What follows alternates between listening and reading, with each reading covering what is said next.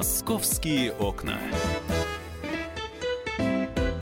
Друзья, программа «Московские окна». Мы в прямом эфире на радио «Комсомольская правда». Добро пожаловать, присоединяйтесь. Меня зовут Михаил Антонов. Обсудим новости, которыми живет город. Э, сначала традиционно про погоду обязательно расскажем, э, потому что на ближайшие несколько дней, в общем-то, температура снизится до нуля градусов. И уже 11 ноября, в воскресенье, дневная температура не будет уже плюсовой. Будет около нуля, и можно снова, э, уже не первый снег это будет в Москве, Москве, но выпадение снега и следующая неделя, в общем-то, обещает быть снежной, но при этом плюсовой. То есть падает, тает, тает, падает. Сверху мокро и снизу будет мокро.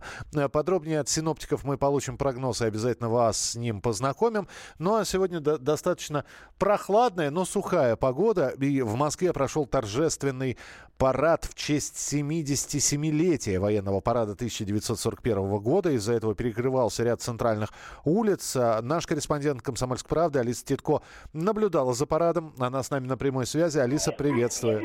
Да, здравствуйте. Буквально несколько минут назад закончился парад. Э, э, Действительно, это необычное такое вот... э, Это не парад 9 мая, да, если, может быть, кто-то думает, что здесь снова проходила современная техника. Все-таки это парад реконструкция, такой, каким он был 7 ноября 41 года, ну, практически, да, потому что мы все-таки употребляем слово реконструкция. А, Здесь э, техника военных времен, и э, те, кто маршировали здесь солдаты, они тоже были в форме военных времен. А, То есть мы понимаем, что это было э, достаточно тонкое по сравнению, да, вот с нынешней там формой для военных одежда, но шли тогда действительно прямо с парада в бой, потому что в 30 километрах уже был немецкий враг. И, собственно, вот эти все исторические моменты здесь э, сегодня проговаривались. Э, Мы видели на экранах исторические кадры, э, которые показывали, собственно, вот эта хроника. И эм, сейчас э, вот уже Красная площадь стала доступна, как и раньше. Если кто-то проходил, может быть, мимо, сейчас не мог попасть, потому что действительно э, шел э, торжественный марш. Но это был сейчас- парад реконструкции, назовем это Конечно, так, да. Конечно. А, И сейчас, если вы желаете, если вы видели, может быть, трансляцию по телевизору а, и хотели бы посмотреть на технику, которая прошла по брусчатке живьем, да, так можно сказать, а, добро пожаловать, потому что до вечера техника здесь будет стоять, а, а, танки Т-34 легендарные, а, можно к ним подойти, сфотографироваться, детишек даже пускают залезть сверху, рассмотреть и дуло, и все части танка, сделать фотографии. Вот родители с удовольствием и взрослые тоже подходят и фотографируются с этой техникой. Можно сказать, что сейчас на Красной площади музей вот такой вот под открытым небом. Ну, то есть, Алиса, я понимаю, что я сегодня в твоих страничках в социальных сетях увижу множество фотографий. Ты рядом с бронетехникой, рядом с солдатами, правильно? Конечно, это же такое событие, которое, ну вот э, не то что на- наравне, да, с 9 мая, но э, это не менее значимое событие, которое нужно помнить, и такая дата вот сейчас, 77 лет, э, действительно, ну как бы... э, Нужно здесь быть, нужно прикоснуться, нужно хотя бы почитать, если кто-то совсем не знает, что были за события 7 ноября 41 года, изучить. Эм, Очень советую. Спасибо, спасибо большое. Тогда ждем от тебя и репортажа на сайте «Комсомольской правды», и фотографии, конечно же. Алиса Титко была у нас а, в эфире в программе «Московские окна» с Красной площади, где прошел марш реконструкция в честь 77-летнего а, 77-летия военного парада на Красной площади, который проходил в 1941 году. И люди, которые тогда маршировали с Красной площади, тут же отправлялись на боевые позиции на защиту а, Москвы. А, Мы же продолжаем а, рассказывать и следить за столичными новостями. И, казалось бы, история давно произошедшее и, тем не менее, не утихающее. А, Подмосковный Отелло, который отрубил руки жене. А, Новые подробности, а, новые заявления были сделаны. Александр Рогоза, специальный корреспондент «Комсомольской правды» с нами в прямом эфире. Саш, приветствую. Да, добрый день, коллеги. Э, Очередное выступление этого подмосковного отеля, ну, я бы не портил бы, в общем, Шекспира столь громкими эпитетами. Человек-преступник, вот, человек, поднявший руку на женщину, и причем не только руку, но и руку с топором. Вот, что на этот раз было сказано? А, сейчас в суде проходит этот процесс, и напомню, что Дмитрия Грачева сразу по трем статьям а, обвиняют. То, то, что он отрубил жене руки, это квалифицировали как нанесение тяжкого вреда здоровью, но есть еще похищение, потому что он вывез дважды жену в лес и угроза убийством. А, он до этого, еще до трагедии с топором, э, угрожал ей ножом, приставлял горло. В общем, серьезный срок ему грозит, и сейчас он пытается э, вот от э, статей похищения и угрозы убийством всячески увильнуть. И в суде вчера он, в частности, рассказывал, как он э, сомневался, рубить руки или нет, как, как, что у него происходило в душе, ну, довольно эмоциональное такое и артистическое, я бы сказал, выступление было. Но, тем не менее, самое главное, он признает, что он действительно все э, это готовил заранее, то есть и жгуты, чтобы перетянуть жене руки, э, и топор э, купил заранее. Более того, выезжал даже в лес, подбирая место глухое, куда он ее привезет, где э, как бы э, не так далеко от города, но где ее никто не услышит и никто ему не помешает. И, конечно же, изначально он планировал всего лишь отрубить руки, а никак не убивать, потому что э, сидеть за убийство он не был готов. То есть он читал уголовный кодекс, сколько ему полагается, какие могут быть э, смягчающие обстоятельства. То есть такой продуманный убийца, который вот вчера давал показания, сегодня в суде уже начнутся прения, то есть стороны э, как бы самые важные вопросы, которые у друг друга остались, э, будут задавать. И, к удивлению, этот процесс довольно быстро проходит. И, скорее всего, уже до Нового года этот человек получит срок. Мне просто интересно, э, он просто пытался там, я не знаю, отрубить им, отрубить руки, э, э, и после этого продолжать с ней жить как с женой. Я понимаю, что ревность там захлестнула, и он, по-моему, про ревность и говорил, что и, и, именно ревность сделала так, чтобы он взялся за топор. Ну, в общем-то, это не оправдание. Ну, да, он ревновал жену к коллеге, смс-ку, там, увидел какую-то смс удаленную, а при этом он вывозил э, свою жену, бывшую Маргариту Грачеву, в, в Москву на полиграф. А, детектор лжи показал, что женщина, которая отвергает э, его слова об измене, говорит правду, то есть она чиста перед ним. Но тем не менее, вот после того, как она подала заявление о разводе, он, знаешь, из серии «Так не доставайся же ты никому». То есть вот такая печальная история, и, конечно, все адекватные люди, думаю, надеются, что он получит по, по заслугам, потому что и Маргарита, которая теперь всю жизнь будет жить с одной пришитой рукой, которая в лучшем случае будет работать на 20% от э, здоровой руки и с э, протезом на второй руке, но она опасается, что если он очень быстро вернется, то его угрозы а он говорил, что зарежет всех ее родственников, они воплотятся в жизнь. Слушай, но здесь самый главный вопрос. Когда это все закончится? Вот а, просто это судебное расследование, сколько историй? Третий год пошел? Да нет, нет, это было в декабре прошлого года. А, все-таки все-таки год, еще да? нет года с, с момента... Просто такое ощущение, что я какой-то долгий очень сериал смотрю, видимо, просто... Ну, потому что очень много писали, конечно, это история всех шокировала. Когда уже окончательное будет судебное заседание? Ну, ну я думаю, что до Нового года, потому что сегодня уже прения, это одна из э, финальных один из финальных эпизодов по процессу. Хорошо, тогда следим за развитием событий. Саш, спасибо тебе большое. Статью Александра Газы э, про этого подмосковного, ну, назову еще раз его, подмосковный отель, рассказал в суде, как он совершал свое преступление.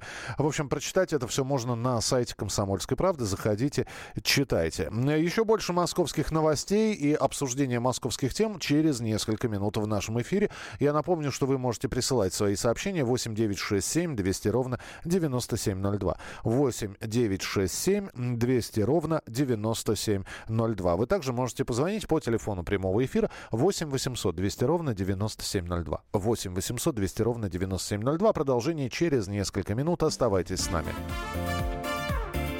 Московские окна.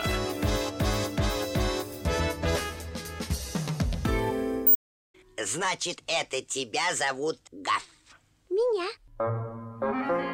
Не годится котенку иметь такое имя. А какое имя годится иметь котенку? Как назвать, чем кормить и с кем оставить во время отпуска. День открытых зверей на радио «Комсомольская правда». Каждую субботу 17.05 по Москве в эфире «Вот такая зверушка». Самая живая программа про братьев наших меньших. Советы ветеринара Ильи Середы. Не пропустите.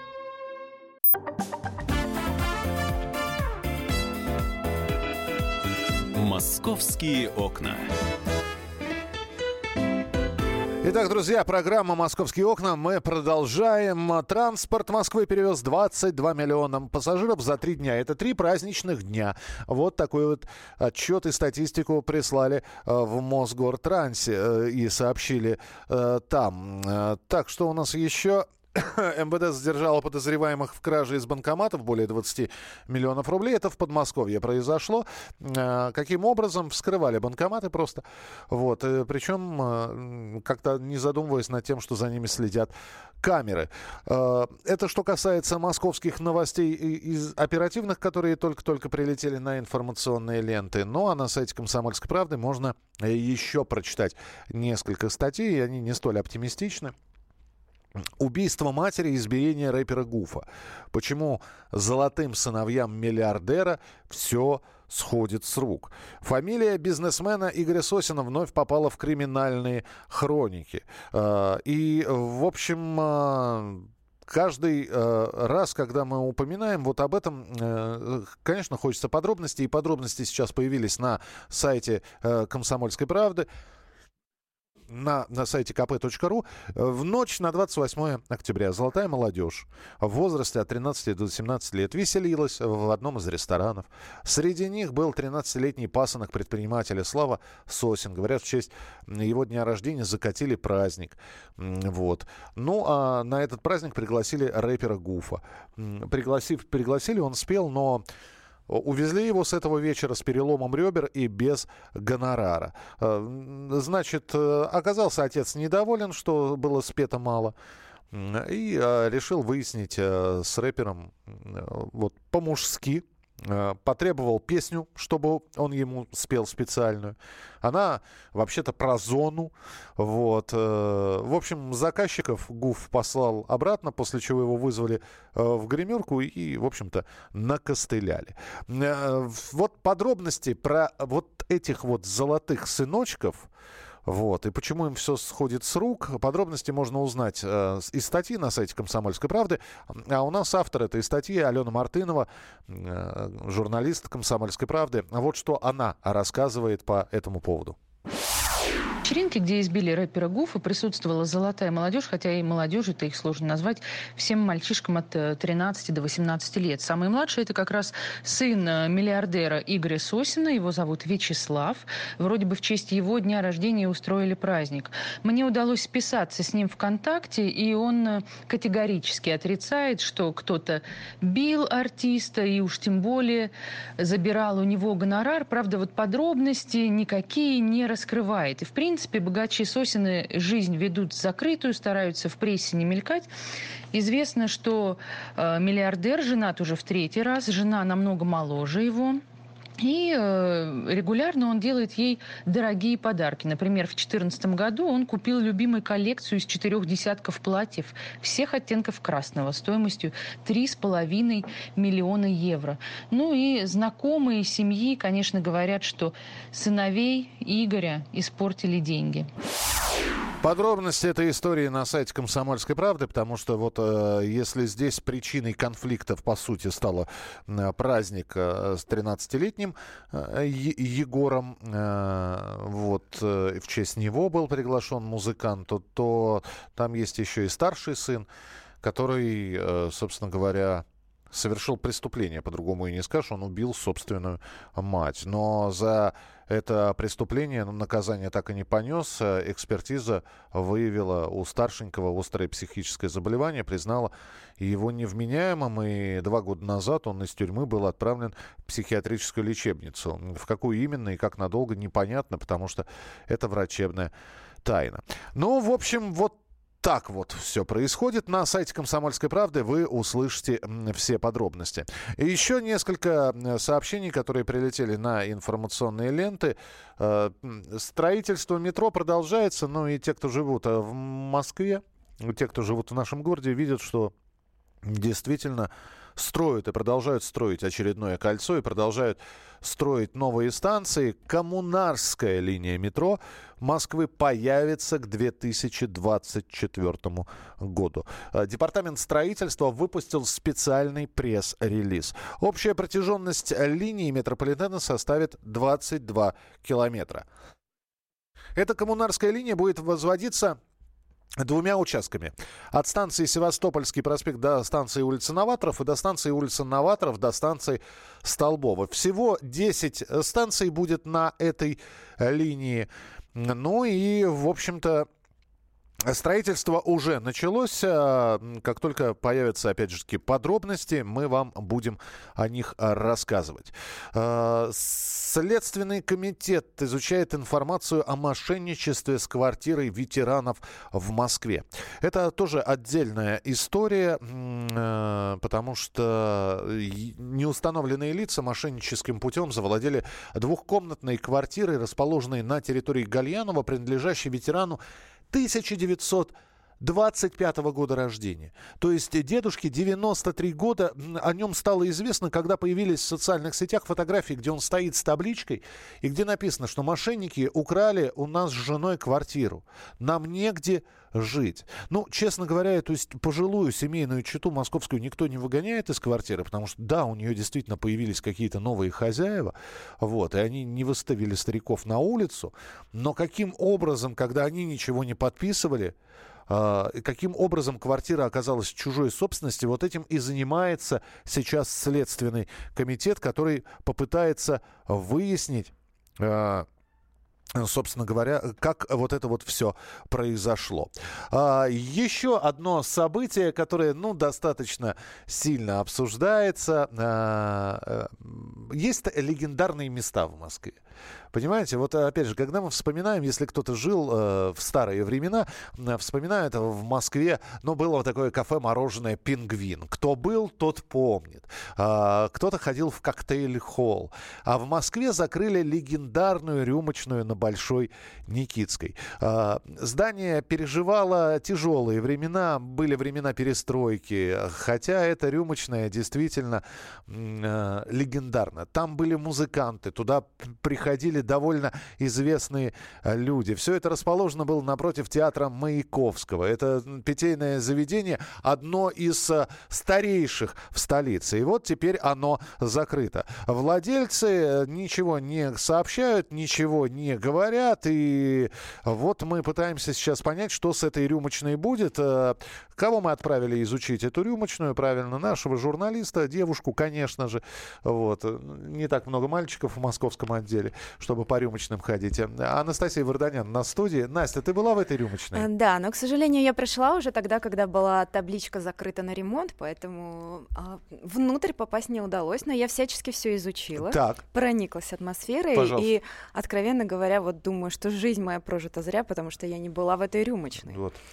Легенды закрываются и, на и глаза. это не шутка. Да. Я думаю, что заведение действительно все-таки атмосферное, и, как говорят эксперты, все-таки ушла часть э, старой Москвы вместе с закрытием этого заведения. Попыталась выяснить, почему закрывается, что не, не хватает денег на аренду, надо ли как-то спасать? Ну, это скорее все-таки не закрытие, а такой ребрендинг, то есть это будет ремонт. Э, но, как говорят люди, которые туда ходили, что ну, не удастся сохранить все, всего того антуража, который там был, и они на самом деле против этого ремонта и очень переживают, что э, стоимость этого ремонта ударит, рем, ударит по кошелькам простых посетителей. А ребрендинг в чем заключается? Они хотят из рюмочной, я не знаю, суши-бар какой-то сделать?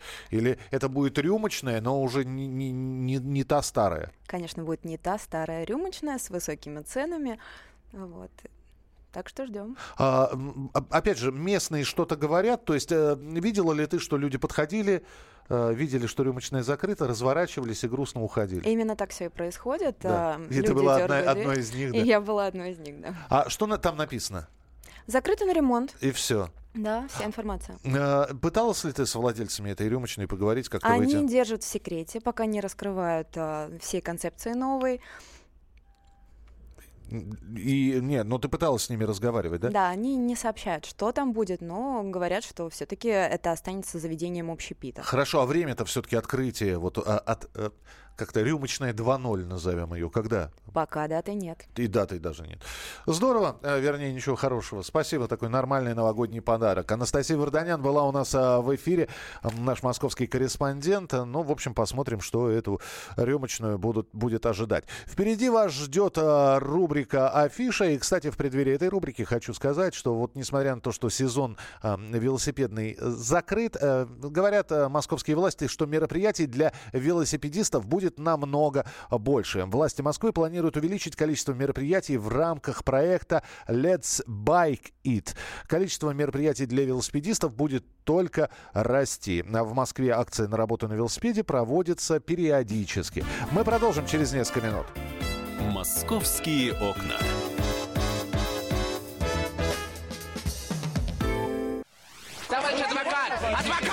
Спокойно, спокойно. Народного адвоката Леонида Альшанского хватит на всех. Юридические консультации в прямом эфире. Слушайте и звоните по субботам с 16 часов по московскому времени.